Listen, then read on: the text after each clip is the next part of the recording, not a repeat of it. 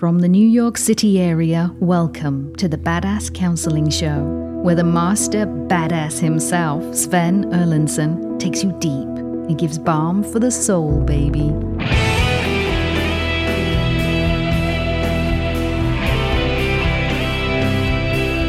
And a big hello to everyone tuning in today. It's great to have you here on the Badass Counseling Show.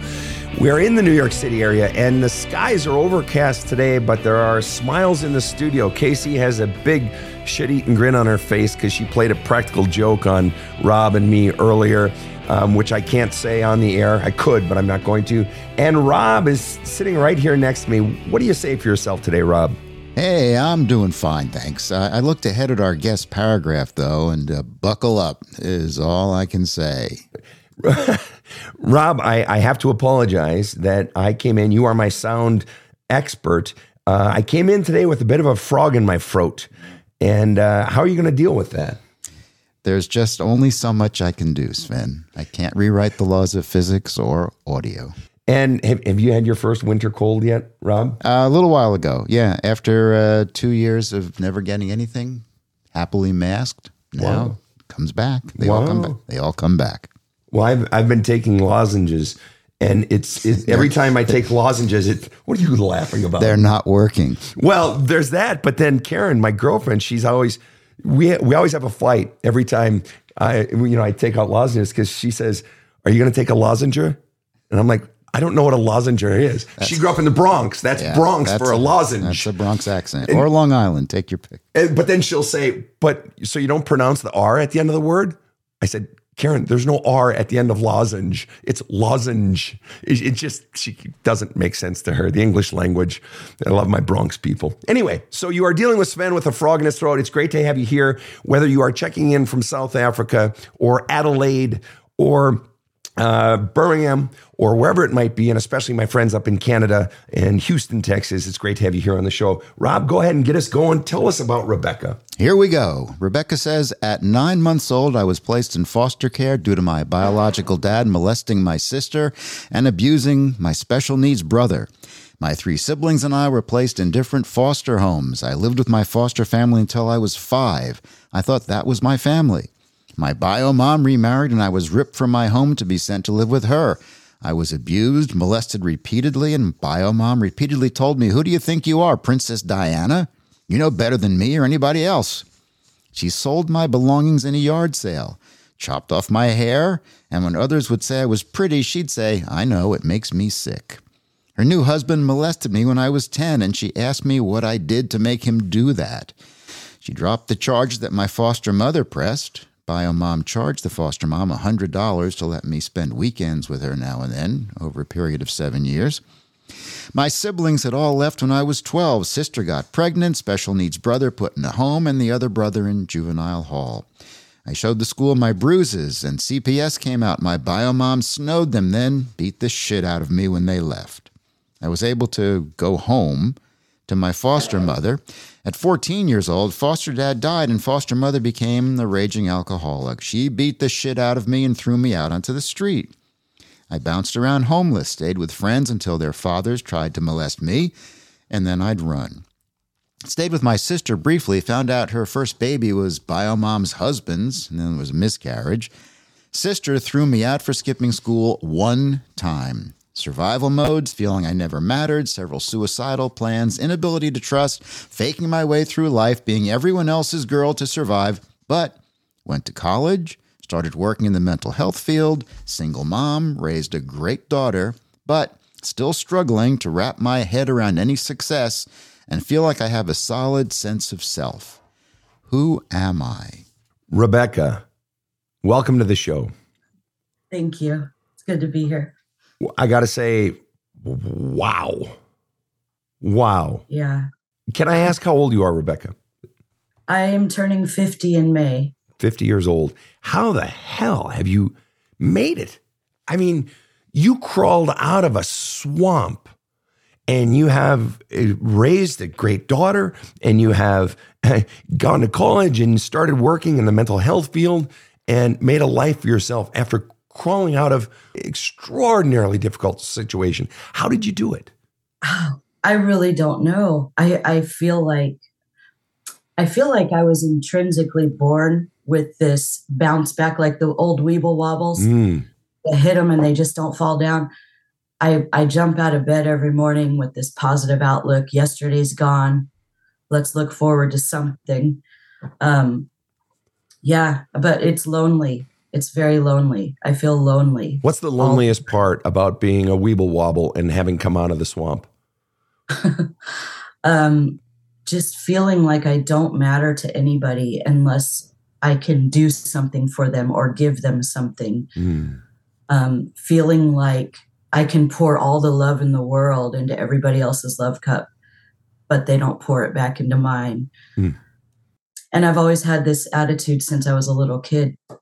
I don't know where this came from, but I felt like my mission in life was to pour love into people, that let them feel loved, let them, let everybody that you meet, let them feel loved. You say, I don't know why, but why do you think you developed that or uh, took on that uh, as a child? Where did that, where do you think that came from? My imagination, because I didn't have that in my environments, and I think I dreamed it up. Like this is how it should be. Exactly. You know, you've been living the Yeah. life. You didn't get it, and so I'm going to be that instrument in the world. I'm going to bring the love to the world that I think it should be. You know, that we we've all you know Mhm. heard the quote, and it's overplayed, but it's beautiful, and that is, be the change you most want to see in the world, and you've been doing it for 50 fucking years. Yeah. despite the swamp. But the price, the price has been what? Is the real price the loneliness? Is it the emptiness, not knowing who I am?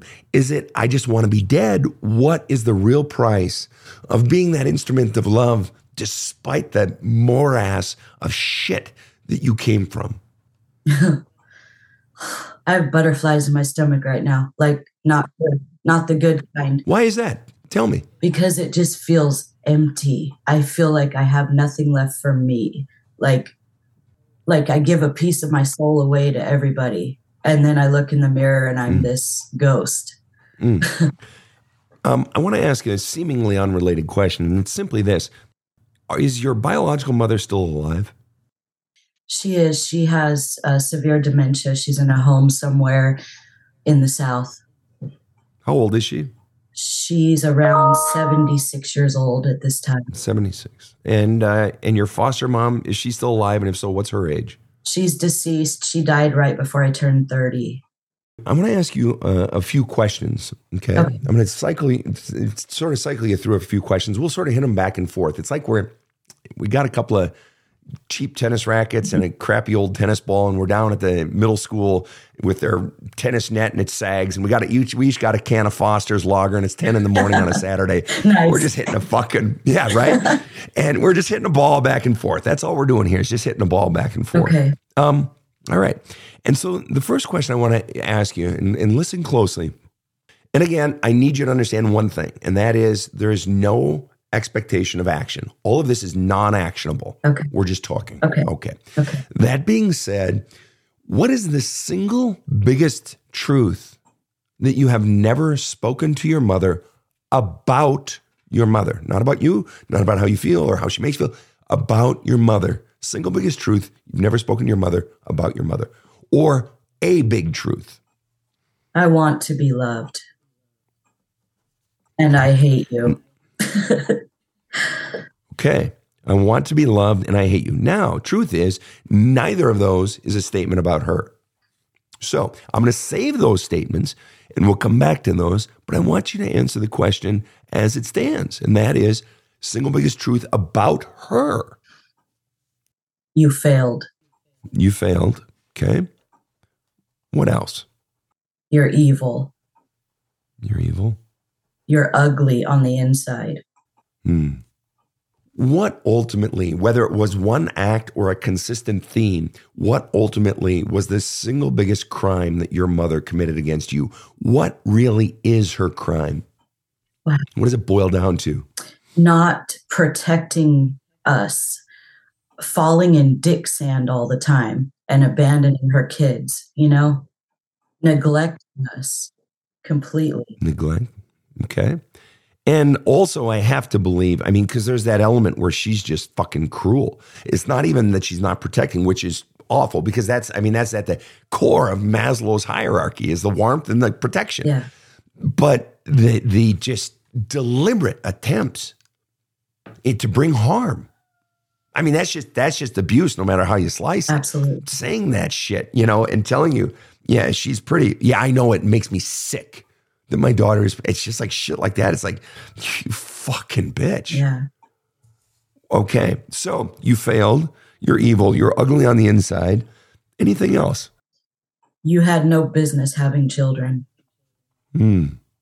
In your estimation, just out of curiosity, what percent was your mother a good parent and what percent was your mother a bad parent? I would say 100% shit, Hmm. uh, 0% good. Okay. I don't remember ever feeling loved or connected to her in any way. Wow. All right. So, of the things that you've told me, for the single biggest truths, you've never spoken to your mother. You've said you failed, you're evil, you're ugly on the inside, you had no business having kids, and you've now just said that you are a shit mom. hmm Of all of those, for you, which is the biggest? Mm. I would say you're evil. And I have to be honest with you on that. Uh, that may or may not matter to you, but I think every single one of our listeners pretty much 100% fucking agrees with you on that one. I mean, you get a you get a loud cheer from the audience on that one because yeah. Okay. Second question is this.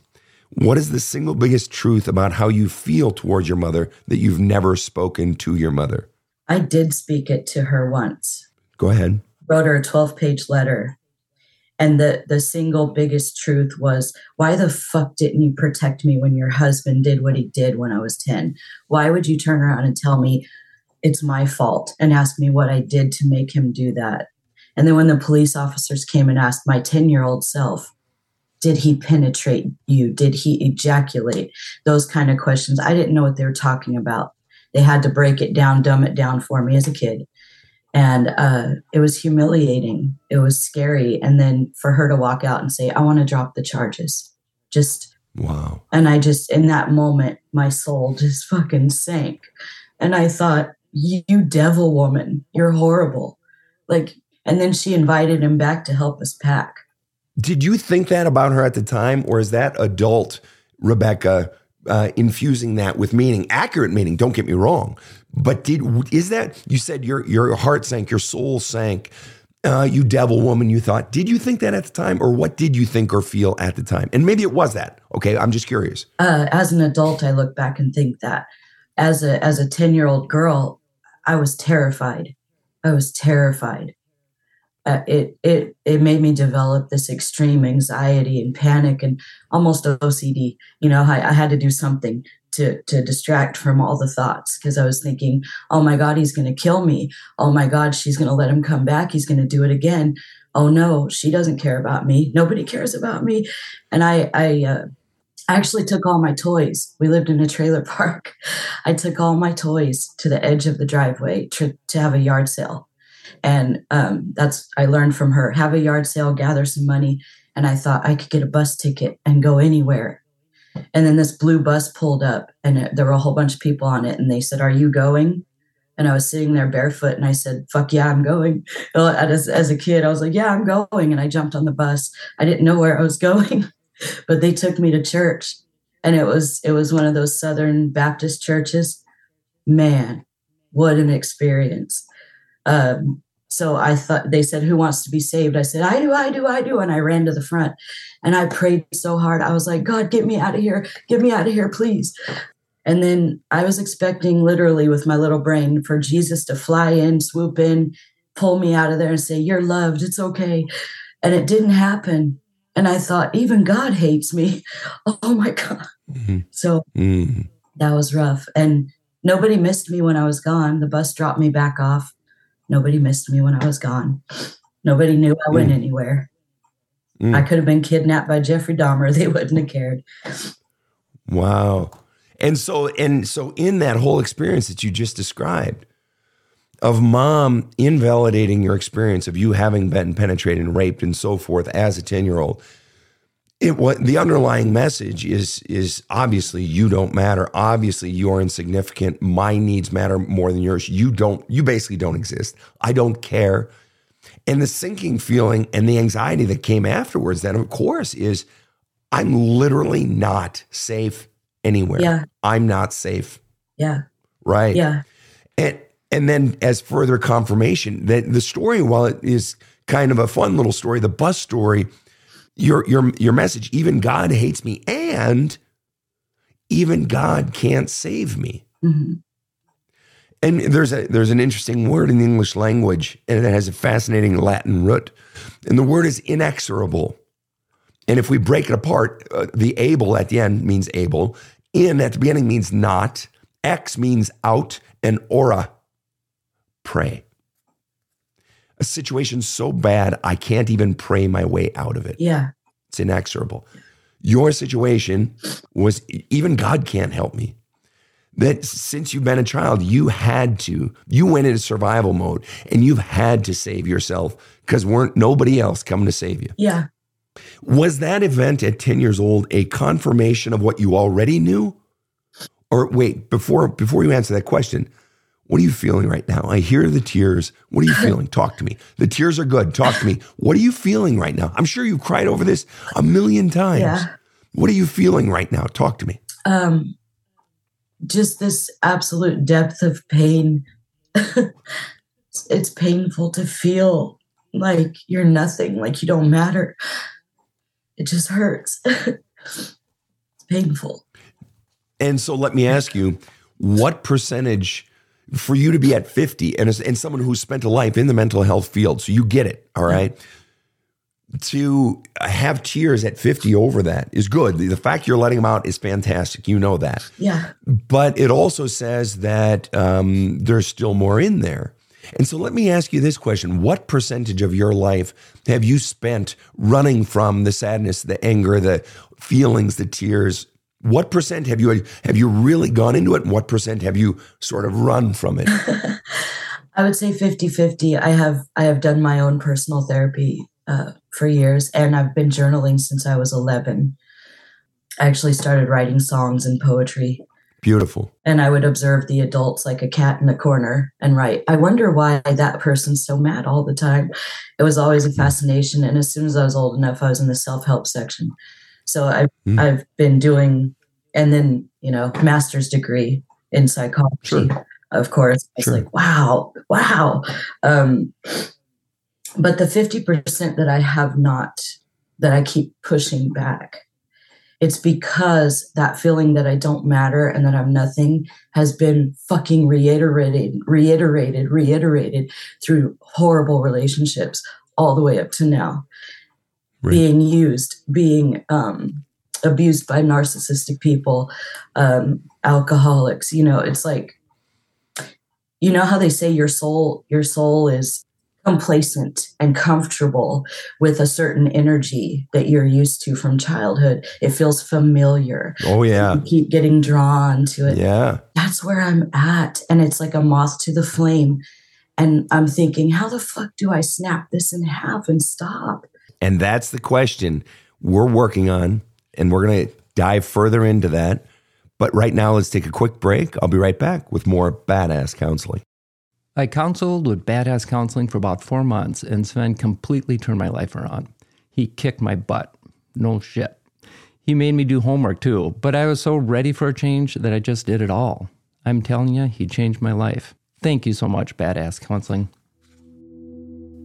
This show provides soul counseling intended to entertain and inform and is not medical advice.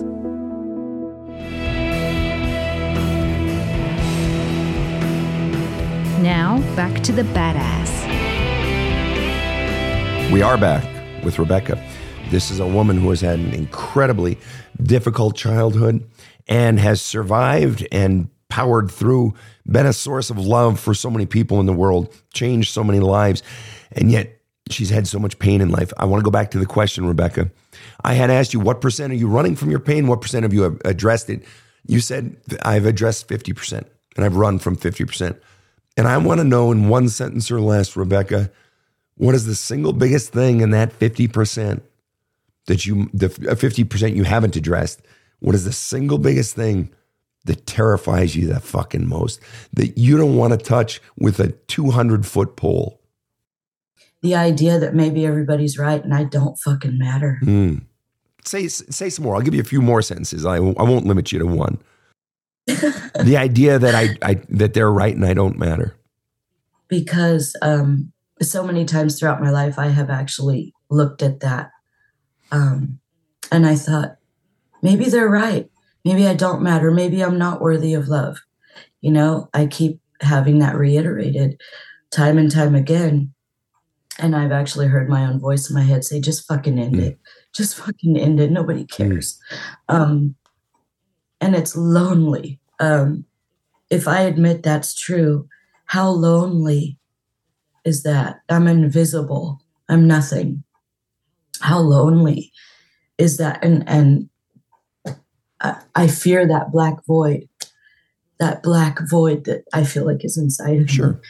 The, the near death experience, people say they went into this blackness and before they prayed and God swept them out. Ah, have you ever been in a haunted house where it's pure black, pitch yeah. black in that one area? I can't function. I panic. I'm like, I can't, I can't, get me out of here. The clowns and the other crap doesn't scare me, but that black, that hmm. void. Mm. Oh, wow. And I feel like that, that is like, that's it for me. Gotcha. If that's true, that's where I'm going it scares the crap out of me. I understand. I really do. And as you probably know from my stuff, I took myself through a 12 year suicidal depression, literally slit my wrist. You know my story. Yeah. So I know it. I know exactly what you're talking about. And just for the record, I fucking hate haunted houses and horror movies, all of them. You've cut yourself? Is that? Oh, yeah. Up and down my arm. That that used to be my thing. Yep. And, and that, the last one was too deep and it bled a lot. And I was like, that's scary. Oh, yeah. It is scary. I did the long nine inch one, the full length of my forearm on each forearm. So that void inside, the dark black void inside, that's what you've been running from. All those messages, I'm nothing, I don't matter. All the messages that mm-hmm. got conveyed when you were raped and then raped again and and rejected and spit on by your mother, all of that is what's inside. And that's the shit. You've done some, you know, kissed around the edges and well, but you've gone into 50%. But there's that other 50%. And yeah. and that is, and you've heard me say it before, but that grand quote by Joseph Campbell, where he says, "The cave you most fear to enter holds the treasure you seek." And the reason yeah. we we fear to enter it is, well, you've articulated it very well. It's all the feelings that go with it. And isn't it fascinating? Just as an aside, that literally you could be sitting in your home with your doors locked and you know unlocked in your safe neighborhood, in your safe home with the coffee maker brewing and you know, you know, there's food in the fridge for dinner. Maybe I'll make a cauliflower steak, you know, whatever it is, that you're safe. And yet, the real terror is inside that literally there is no physical insecurity around you. You are covered. You've paid your ADT bill and your you know your roof is doesn't leak. You're safe and yet those forces inside can be so extraordinarily powerful that I'm terrified mm-hmm. I feel unsafe in my own safe home. Isn't that fascinating? Yeah. The yeah. the power of that shit. All right. Yeah. So I want to go back to, and we're going to sort of table that piece for the moment. The fact that what you fear most in addressing that 50% is the idea that they're right and I don't matter. And that you fear going into that and just letting it, finally stopping and letting that tidal wave of all your past and all your feelings finally come over you the fear that I'll be overwhelmed, the fear that it would destroy me, right? Yeah. They have fate worse than yeah. death. I couldn't handle it. Mm-hmm. Right. Right. Yeah. And and I mean the truth is ultimately that is the only source of your salvation. That is the only source self-salvation. That is the only source of you ever becoming happy and finding self is having the courage to go to the very place you most fear to go, even if it's bit by bit. Okay. So I want to go back to where we were. So the single biggest truth about how you feel towards your mother that you've never, you said, well, I did speak it. I spoke it in this, it was a letter, I believe. I spoke it to my mother and so on and so forth. But of all the truths you haven't spoken to your mother about how you feel towards her, what is it? Earlier you had said, I hate you. Did you say that to her in that letter? I did. Okay. What? I told her I've been carrying a sack of boulders on my back mm. called anger and mm. rage. Mm. and torment for years because of you. And I'm setting it down. Mm. I, I forgive you, not for you, but for me, because I can't carry this anger anymore. It's killing me. I told her I'll never call you mom because you're not my mom. Um, but if you would like a relationship, the door's open. She made no effort, but it felt good for me to pour that out. All right, two things. One, you said if you want a relationship, I'll have a relationship. That's really interesting. And I want to pull on that thread a little bit. A woman who has done all of these things and denied, allowed, did drop the charges for the man who raped you. And, uh, you know, when CPS came out, she said it's bullshit. And then she beat you up after they left, all this stuff. Why would you still want a relationship with that person? Help me understand. And there's nothing wrong with it. I'm just curious. It's a, it's a grieving for something I wish I had and never had. But it wasn't just grieving. You literally said to her, if you want to have a relationship, I'm open to it. And so what I'm getting at is what would you get out of having a relationship with your mother? Granted, now she has dementia, but when you did it, what would you have gotten out of it? Why would you even be open to that? Someone abused you, allows others to abuse you, did all this shit. Why? What, what would you hope to get out of it? I wanted to know who she was. And aside from all that, I wanted to know who are you? What are you? What are you? Why would you want to know that? She had already shown you who she was through her actions. What were you hoping to find? That she would feel remorse. And also, am I like you? Am I am I anything like you? I don't want to be a monster too. I, I have to know if there's any similarities between us? Am i feeling things that that you feel? Or what did you go through that caused you to be the way you are? I wanted her to love me. I wanted to be a friend. I wanted to maybe help her. I i, I know that sounds sick but Well, no, and it's it's very consistent with how you've lived your entire life that I'll give to you, and then maybe you'll give me some love back. But what's Yeah. interesting is I wanted her to feel remorse. I wanted love from her. Yes, I wanted to understand her to find out if I'm that too, which you're not. yeah Do you ever tell uh, in your field? Do you ever tell people that in, in one way or another that you know your boyfriend defines who he is? You want to know who he is? Just look at his actions. Do you ever tell people that your actions sort of define who you are?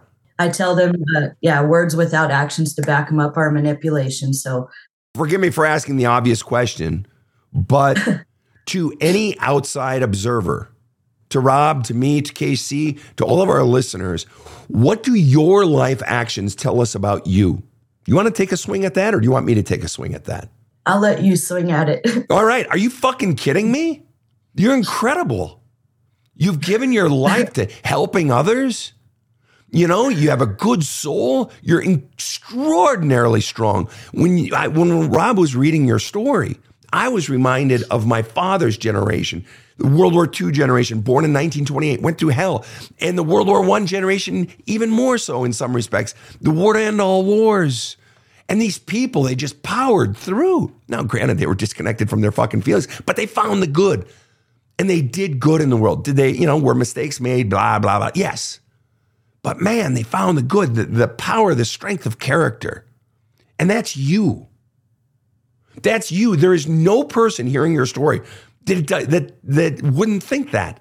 We're watching the movie of your life. I got 100 people in off the street. I'll give you free popcorn and soda and junior mints. We're watching the fucking movie. And I'm sorry, every single one of us in this theater fucking hates your mother. We're waiting for the piano to fall on her fucking head. I fucking hate her. And no one's ever heard me use this word on this show before, but I'm going to use it right now. She's a fucking yeah fact.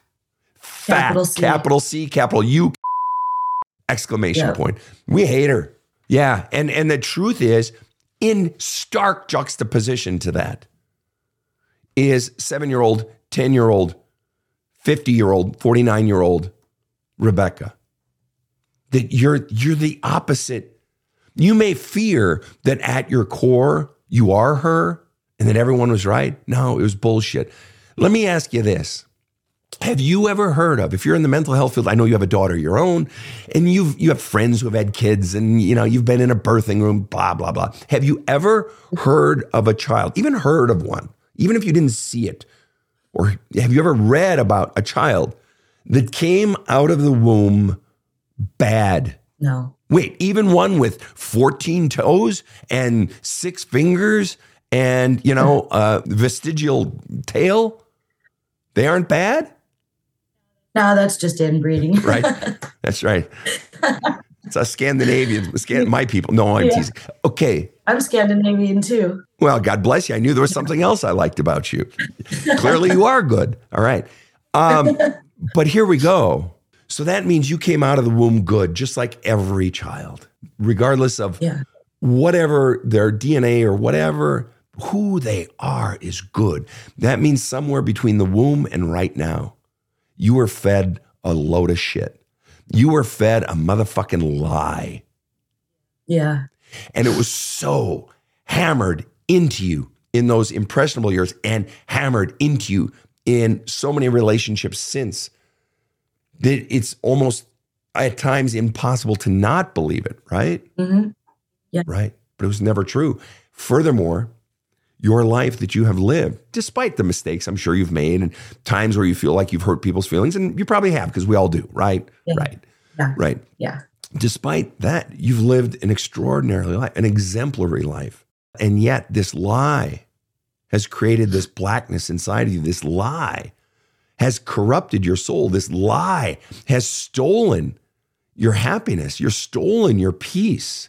And it was all a lie from the very beginning. So, back to the question then single biggest truth you feel about your mom that you've never said. So, you told her you hate her. You told her, you know, all those other things. What's the truth about how you feel that you didn't tell her or that has come up since? And maybe there's nothing, and that's okay. But I'm just curious. Single biggest truth about how you feel about your mother that you never spoke to your mother. I wish I was never born. I wish I wasn't, you know, like I wish I wasn't uh, her child. I wish I never met her. Okay. And I'm not afraid of her anymore. And her sitting there with dementia, not knowing anything, not remembering anybody, sitting in a home by herself, I feel like that's beautiful. And that's sick. Poetic justice. yes, I feel like it's just beautiful. And um, on one hand, I feel bad for her as a human being to another human being. Sure. Relationship that I have with her, I'm like, yeah, fuck you. You deserve that. Absolutely. And you deserve to, to feel that and to think that. And no one in my audience would disparage you for that. After knowing your story, oh, hell no. Yeah. You are absolutely, you have every right to feel that. And let me ask you have you explored your hate? Have you flushed in your own work beyond what you wrote and written in the letter to her? Have you flushed and flushed your own hate? Yes. I'm doing the shadow work journal. That's great. the shadow, That's the great. shadow stuff. And boy, there's a lot of ugly in there. Um, That's good. but you have to accept those things as part of who you are, right? Amen. And so much of it isn't even who I am so much as in response to what was done to me. In other words, yes, it is who I am, but it's not my essence per se. Yeah. I think, yeah, yeah. Okay. And just out of curiosity, then, assuming your mom were, were coherent, she's not, but let's pretend. Assuming your mom were coherent, what is the single biggest truth, has to be true, that you could speak that would hurt her the very most? If it were your desire to drive a dagger into her heart and twist it with maximum impact, not what would feel the best for you to say, what would hurt her the most to hear? What is it? I am Princess Rebecca. I am better than you. You're nothing. Mm. Wow. And why would that hurt her so much? because she used to always look at me and say, You're no better than I am. Who do you think you are, Princess Diana? Mm. And I would just be sitting there playing with my Barbies, you know, and I'd I'd look up at her across the room. I didn't know her when I when they first brought me back to her from Mhm. foster care. I didn't know her. And my foster family was, you know, in in childhood they were loving, Mm-hmm. they were classy, Mm. real estate, Mercedes Benz, all these things spoiled me. I had beautiful clothes, Mm. long pigtails. I was well taken care of, Mm. loved, Mm. felt loved. Beautiful. Um, and then when I was sent with her, she sold all of my stuff in a yard sale, chopped my hair off, bought me a pair of shoes. I remember the the insoles were black and stinky. You know, they'd been worn from a yard sale. And she was pissed off because I didn't like my new shoes. Mm. I was like, oh, I was like, I would just be sitting there and I would be looking at her like, curious kid, like, is that really? I felt like she she gave birth to half of me. My foster mom gave birth to half of me, and then they stitched me up in the hospital. Mm. That was in her brain when I was a little kid. But I would just be staring at her, and she would catch me looking at her, and she would say, "What do you think you're better than me?" And I'd be like, I'd just put my head down, and she'd say, "You're not Princess Diana. You think you're Princess Diana? You're no better than me. Mm. You're no better than anyone." And uh, the other adults would be like, geez, take it easy. She's a kid. Maybe you can read me like a book with my facial expressions, you know, especially my eyes. I don't know, but uh, maybe she felt like I was judging her when I was staring at her. Or maybe she just innately always felt judged, whether from the men in her life or her own mother or father, whatever. And that I mean, I mean, realistically, it had nothing to do with you. Realistically, it was this was a person with a fuck ton of problems and a whole lot of hate inside of her. I mean, I you know, I don't know what it's like growing up a woman, but growing up a, as a young boy, especially in the 60s and 70s, it's just like worst thing you can do is you know be mean to a child be mean to an old Yeah. person be mean to a disabled person. It's like what kind of small person does that? What kind of piece of shit does that? And that's exactly what she was doing. She was picking on a child. That's just a piece of shit. And what's interesting is but the child says it must be me. It must be something because of me. And if mom's saying it this person i love so much and whose love i want the problem must be me. Yeah. We'll be right back with more badass counseling right after this. You've heard Sven talk a lot about his book, There's a Hole in My Love Cup. And that's because Sven hears from his followers a lot about how much the book has helped them. If you're not sure how to handle the issues getting in the way of a better life, you're not alone. And you have a lot of choices. But thousands of readers will tell you that this is a great place to start by yourself and at your own pace. So go to badasscounseling.com and order There's a Hole in My Love Cup, and you'll have Sven right there with you as you forge your best future. It's totally badass. So get started today.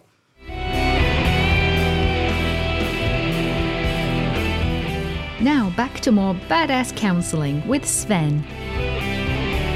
And I am back with Rebecca. So, Rebecca, then I have a fourth question in that sequence, and I want to ask you the question. I asked you the single biggest truth about your mother that you never told her, and that is the biggest one was you're evil. Then I asked you the single biggest truth you feel about your mom, and basically you had said, I wish I wasn't her child, and I'm not afraid of her anymore. Then I asked, What is the single biggest truth you could speak that would hurt her the very most? You said, I am Princess Rebecca. I am better than you. And then the last question I want to ask is the single biggest thing. So now this doesn't even have to be true if you don't want it to be. It's totally up to you. What is the single biggest thing you most want to say to your mother right now? I want you to heal. I wish you healing. I hope you don't go to hell. Is that sick? I don't I feel empathy. No, that's it's not sick. Please don't put yourself down on my show. Um, Okay. I want you to heal. Let me ask you, if she heals, what do you get out of it? What's in it for you? Nothing. Oh, come on now. Come on. What's in it? Because earlier you had said you wanted your mom to feel remorse. You wanted your mom to love you, right? How long ago was that that you gave that to her? Mm, that was about 18 years ago. So, about 18 years ago, you were wanting her remorse. You were wanting her love still. Yeah. Despite all these attacks, you were wanting that still. And so, is it possible when I ask you now, the single biggest thing you most want to say to your mother now, and you say, I want you to heal, is it possible that the reason you want her to heal is because you're hoping that you two can then have a relationship? And from that relationship, you could get the very remorse or the very love you've been wanting. The love. The love. So here we are at fifth, almost 50 years old, and you're still wanting your mom to love you. Yeah. What does it feel like to say that, to hear that, to think that? It feels uh wrong. Okay. And and wrong as in I shouldn't, or wrong as in I really don't want that, or wrong as in what? As in I shouldn't. Uh, there's that dichotomy. I hate her. You know, it, it's confusing. No, no, no, no. Actually, it's quite clear. That's how powerful, how powerful. When I write in my book, children love parents more than parents love children. Yeah. And when I tell that to people, they're like, people who have kids, they're like, that's just the fucking dumbest thing I've ever heard. I mean, even you with your daughter, you can't even imagine your daughter loving you more than you love her. But I invert it and I say a parent will do far more at the hands of a child than the child would ever do at the hands of a parent. So it's not just the feelings of love, it's what you're willing to do, not just for the love, but the pain you're willing to inflict. And the mere fact that she's inflicted all this pain and you still want her love. Yeah. You still long for her to pour into your love cup, right? Mm-hmm. And and and you said, and I know that's wrong. Earlier, you called it yourself sick, and and things like this. Let me ask you: if you were working with someone in your field, and someone said, you know, I I my mom, my dad was horrible, and et cetera, et cetera, et cetera, and, and detailed all the things, and he would beat me with a wrench and all this shit, always undermine my successes, and and but now Sven, I'm 38, and I, you know, I hate to say it, or I'm now Rebecca, I'm 38, and you know, I, I I hate to say it, but I still long for the old man's approval, and I I hate myself for wanting it. What would you tell him that he's wrong for feeling that, for wanting that? Would you tell him he's wrong? No, I would tell him he's wrong for hating himself for wanting it. There you go. That's right. It's okay. And and so let me ask you, just out of curiosity, in all of the journaling work and the self work, the 50% of the shit in your life that you have addressed, how much have you gone into the love and the longing for your mother, for your mother's love, for your father, for your father's return? My my biological father did not want me. I met him three times, and I have three sisters, three half sisters from him. Mm-hmm. Uh, I was told that when I was put in foster care, they offered to let me go with him, and he said, "No, keep her." Mm-hmm. Um, so when I met him, he was a pervert and an idiot, and I swear I'm not from his loins. uh, but he he no relationship there. Fair enough. Uh, in the case of your mother, how much in your self work have you gone into not just the anger and the sadness and the rage, but the love and the longing? Because here we are at 49, or at least 18 years ago at 21, but potentially still here at 49, still longing for that love. How much in your self work have you gone into and allowed yourself to feel all of the feelings of love and longing for your mother? Uh, if I gave it a percentage, I would say maybe 60%. 60%. So that implies there's still 40% there. Yeah. And in that 40% of all your deep feelings of love and longing for your mother to heal, you just said, I asked you, single biggest thing you want to say to your mother now, right now, you said, I hope you heal. I don't want you to go to hell. I want you to heal. And I said, well, why? Then we talked about relationship. Then maybe you could finally get that love. So at 49, you're still wanting it. In that 40% and longing for your mother that you have not expressed or not gone into, what in it in one sentence or less is the whopper, is the real nugget that you most don't want to touch. In, on the love side, not the hate side, not the black void side, but on the love and longing side. What is the piece you're most afraid of or don't want to touch and have avoided that 40% of love and longing for your mom in your self work? That in spite of everything, I do love her. And if she were coherent, I would grab her face and say, I fucking love you, even though in spite of whatever. I love you. I do. And I want you to love me back. And I hope you heal. And I love you. You're my mom. Thanks for bringing me into the world. Um, and I hate you, but I love you. Um, that's such a weird feeling. Is that okay to love someone who has done something extraordinarily horrific? to simultaneously love this person and hate this person. Is that okay? Yes. Exactly. It's it's so okay. It's good. And I'm going to tell you why it's good. Because it's you. Who gives a shit what anybody else would think? And you know what? Everybody in the movie theater watching the movie of your life with me and saying, we can understand that because we're still seeing the filmmaker is Steven Spielberg who made the movie of your life. He didn't only get the action shots, he got the reaction shots. He didn't just show all the heinous stuff the mom was doing, but showed us the child's reaction. So we're looking at that five year old, that eight year old, dejected, heart ripped out, 10 year old, heart ripped out. and the desire just love me, just be nice to me, mommy, just be nice to me. The longing. And we totally understand your tears now. We hate your mom too, but we understand that little girl's longing. And every single one of us in this theater has circled around you and said, Ain't nobody gonna touch you now, kiddo. We got you. Yeah. We got you. There's nothing of all those feelings inside, in the dark hole and in the love and all that, there is nothing that you can be blamed for, nothing that is wrong. There was never anything wrong with you. And it is that dark hole. And it is that expression of the love. And it is the going into all those feelings. That is the salvation. That is the self salvation. And I know it's scary.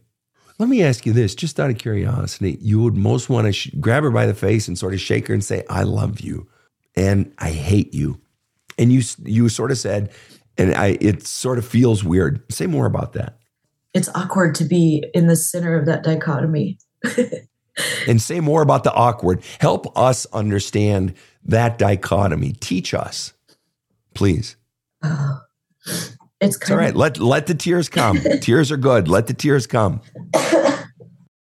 being being in that awkward state of that dichotomy. It's it's a it's kind of like buying a really hideous pair of bell bottom plaid multicolored hideous pants that you feel they're so ugly they're cute and the world's going to go blah when they see you in them but you're like awkwardly prancing around it i'm like i'll go ahead and just rock these I love it. I love it. And just for the record, that's the shit that Free People sells, and it's actually really cool shit.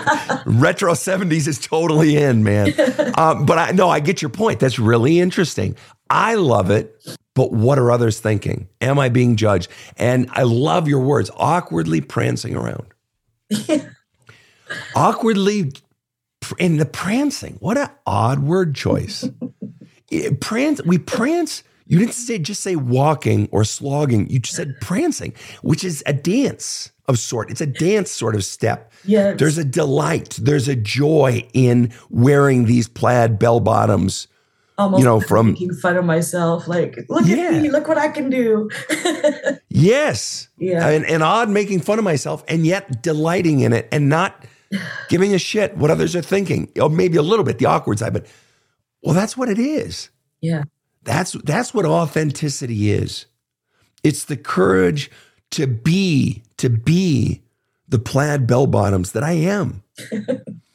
Even though and see and see the thing is is you are taught that you're bad. Everything about you is bad and hideous and so on and so forth. And so let me ask you this question because I'll tell you what our audience sees. And Rob and K- Casey see. I know what we all see. But if you were to be totally honest, if you were to be totally honest, what percent of you do you genuinely like? probably 70% of myself I do like. I feel like I'm a good person. I feel like I feel like I live with integrity most of the time. I feel like I've turned my sh- my trauma and all the shit. I feel like I've turned it around and turned the shit into glitter and I'm throwing that glitter on people. I feel like that's a good thing. I think every one of us here would agree with you. All right. So let me ask you this. In the 30%, what is this in the 30% that you don't like? And just for the record, 70% liking yourself, that's a pretty good number. I think a lot of us on any given day or even on an average would say, yeah, there's about 30% of myself I don't like. Yeah, I drink too much, or yeah, you know, I have a foul mouth, or yeah, you know, I piss people off, or yeah, you know, I, I tend to hurt people even though I don't want to, whatever it is. 30%, 70% liking yourself, that's a pretty fucking good number. And I guarantee you've worked with people, and I've worked with people where that number is like 5% Yeah. what they like about themselves. Uh, Just out of curiosity, though, of the 30% that you don't like about yourself, what's the whopper? that I'm hideous, that I'm a monster, that I'm unlovable, I'm unfuckable, I am dirty, I'm garbage, I'm white trash. I think that would encompass all of those things. Mm, You know, but then there's that dichotomy again. mm. What's wrong with white trash? There's some of the nicest people you'll ever meet. You know, some of them. Absolutely. and very fuckable and very lovable, Yes. you know, in their own way. yeah. I mean, you put it out there, so let's just run with it. absolutely. Okay. Let me ask you, when you were 10, were you a hideous, unlovable monster? No, I was adorable. Exactly. I was cute. Eh, I'm sure. And adorable inside and out, more importantly. Yes. Right. And and yet those messages got pressed into the wet cement of your soul, hardened, and they still are bleeding 30% of your life today. Yes. Dumb question. Are you okay with that? No, Right. I hate. And what do you think it what do you think it would take for you to extract that 30% white trash, unfuckable, unlovable monster hideous? I have to jump in that dark darkness. I have to jump in there and work it. And Okay. And specifically how? What ultimately would you have to do? Give me a, be as granular as you can. stop allowing other people's treatment of me to be something that I base my self worth and behaviors on. Um, because it's ridiculous. And I know that. And I teach people that. I do. Sure. Uh, but it's like when you're emotionally flooded with your own shit, your logic just takes a fucking nap. And That's right. when somebody rejects you, rejection is my uh, kryptonite. You know, when somebody rejects you, it's Mhm. like, especially when it's somebody who, I don't know, you say, that guy's ugly as hell and he rejected me. Can you believe it? Right. You know, Well, and and and also on the self side, it's much easier to be rejected for being a, a a false version of myself than it is if I were to be my actual authentic self and then be rejected. That would hurt too much. But the truth is this: the rock bottom truth of life is whether you're being your fake self or your authentic self, you're going to be rejected in life. Fact. Mhm. You know it. Yeah. You're going to. You're going to be rejected 20 more times or 40 or two or whatever. I'm going to be rejected. I get people rejecting me all the time. You're an idiot. You're cussing mouth. Your mother would blah, blah, blah, you know, or Yeah. you're fucking dumb. All right.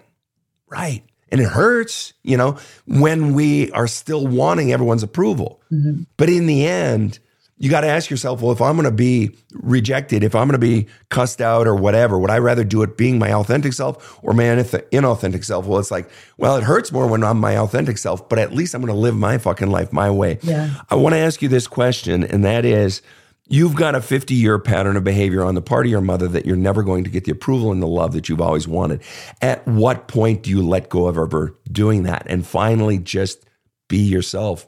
Finally, just love yourself by being your, yourself, by hap- awkwardly prancing around as your own authentic self. When do you finally let go? And the tragedy of I'll never get that love, that parental mom love. I'll never get that. And grieve that, but simultaneously the liberation that finally I can live my life for me, free of that longing. Because what keeps you locked into hideous monster, unlovable, unfuckable white trash belief system, what keeps that black void inside of you is the you hold on to the beliefs where you were taught because you hold on to the person who taught them to you because you still want something else. You still want the counter message. You still want the antidote. Mhm. And the antidote really is to let go of the person and to let go of ever wanting it. You have a 50 year pattern of behavior that is never going to change, especially since she has dementia. And at some point, you have to let, you don't have to, but you got to let go of ever getting that or ever even wanting that anymore from your mom. Grieve that you're never going to have that. And that is the liberation. And that's when you begin to give it to yourself by no longer trying to buy love by give, give, give, give, give me a little bit in return, or no longer allowing poor treatment. And the second that poor treatment comes from someone else, you respect yourself enough and love yourself enough to say, hey, you know what? I'm sure you're a great guy. I got to let you go. And let me ask you, what ultimately is it that you need to do to finally have the courage to go into the black hole and address all the feelings of love and to finally let go of your mom? What ultimately does it boil down to in one sentence or less to finally do that work? I think I will need extra support from a therapist. And I, I would also need some sort of assurance in my own brain that this is not going to send you over the edge. You're going to be okay. You've come so close to the edge. Going in there will not ruin you. It's going to be okay. That's right. You won't turn into a serial killer, honey. It's going to be okay. Um, Yep. Yeah. It- the- eh, And and I can tell you from personal experience, having brought myself out, I didn't have a therapist. I didn't. And I had to do it myself, having brought myself out there, having gone into that dark hole, the cave, and gone into it. That the further in I go, the greater the sense of liberation and a momentum develops. It's like when you, you know, you've you, you've been going to the gym for a week or two weeks, and you you see your first little bicep, and it's like, oh, I like that. And then you go some more, and then you go some more. A momentum develops. But yeah, ultimately, it's that courage. And I'm going to tell you for absolute fact, you're not going to become a serial killer. the people who go into the cave to heal and are constantly flushing and are deliberate about it become the happier ones. Become finally at peace. You will find your sense of peace in your soul will increase. Your sense of exuberance for life will increase. And what will happen is your authentic self will begin to bubble up. It's not who am I? What you're do- that's not the real question. It's in you. It'll effortlessly bubble up. Your only task is to get all the crud that's keeping who you are packed down. So I have one final question for you, and it's simply this What's going on inside of you right now? uh, the butterflies are calming down. mm. It felt good to get some of those tears out. Uh, mm. I feel hopeful. I I just I have this intrinsic Pollyanna attitude. No matter what happens, mm. you know, I feel hopeful. And, and and I will say it's not from personal experience, from professional experience. It's not Pollyanna. This is where the healing is. And because of you in your work, you know this is where the healing is. Yeah. But it's also how extraordinary, what a wonderful teacher and what a wonderful gift you'll be for the people that you work with to be able to finally say, I had the courage to go into it. Because now, when you're encouraging them and holding their hand through it, it's not just the words. Now it's like real. Mm-hmm. It's real. I have been where you are, and I know it's scary, and I got you. Yeah. And I would encourage you, Rebecca, for your own soul, for your own safety, for your own happiness, it's time to finally let go of ever getting the love from mom. It's time to let go of these BS beliefs you've been taught about yourself that you're a hideous, unlovable, unfuckable white trash monster. And and and I love that. And, and it's time, rawr, and it's time to flush and flush and flush until finally that prancer is out and is no longer awkward and loves, delights in her oddities, in her differentness, in the spirit of the uniqueness of who you are. And on behalf of everyone in this movie theater, thank you for showing us the movie of your life. And I can tell you, we're all in awe of you. We are. Thank you. And and you are right. People show us who they are through their actions and their words and everything, but especially their actions and recognizing that's true, we're all in love with you. We all think you're truly a wonderful, warm, wonderful gift to life. You are. Thank you. And the only problem, the only problem left is that you don't quite fully believe it yet, but we believe you're definitely moving in that direction. And we're all cheering for you, Rebecca. Thank you. I appreciate it. You bet. Thank you for coming on the show. And to everyone who's been listening, I thank you on behalf of Rob and Casey, to our friends in Houston and our friends in Los Angeles and in Northern Idaho and Saskatchewan and around the world. Thank you for tuning in to the Badass Counseling Show. Have a kick ass day. The Badass Counseling Show is strictly copyrighted. No copies may be made without the express written consent of the Badass Counseling Show, LLC. The Badass Counseling Show is produced by Karen Camparelli and Robert H. Friedman. Executive producer Sven Erlandson. Original music by two time Emmy Award winning composer Trevor Morris. Have a kick ass day.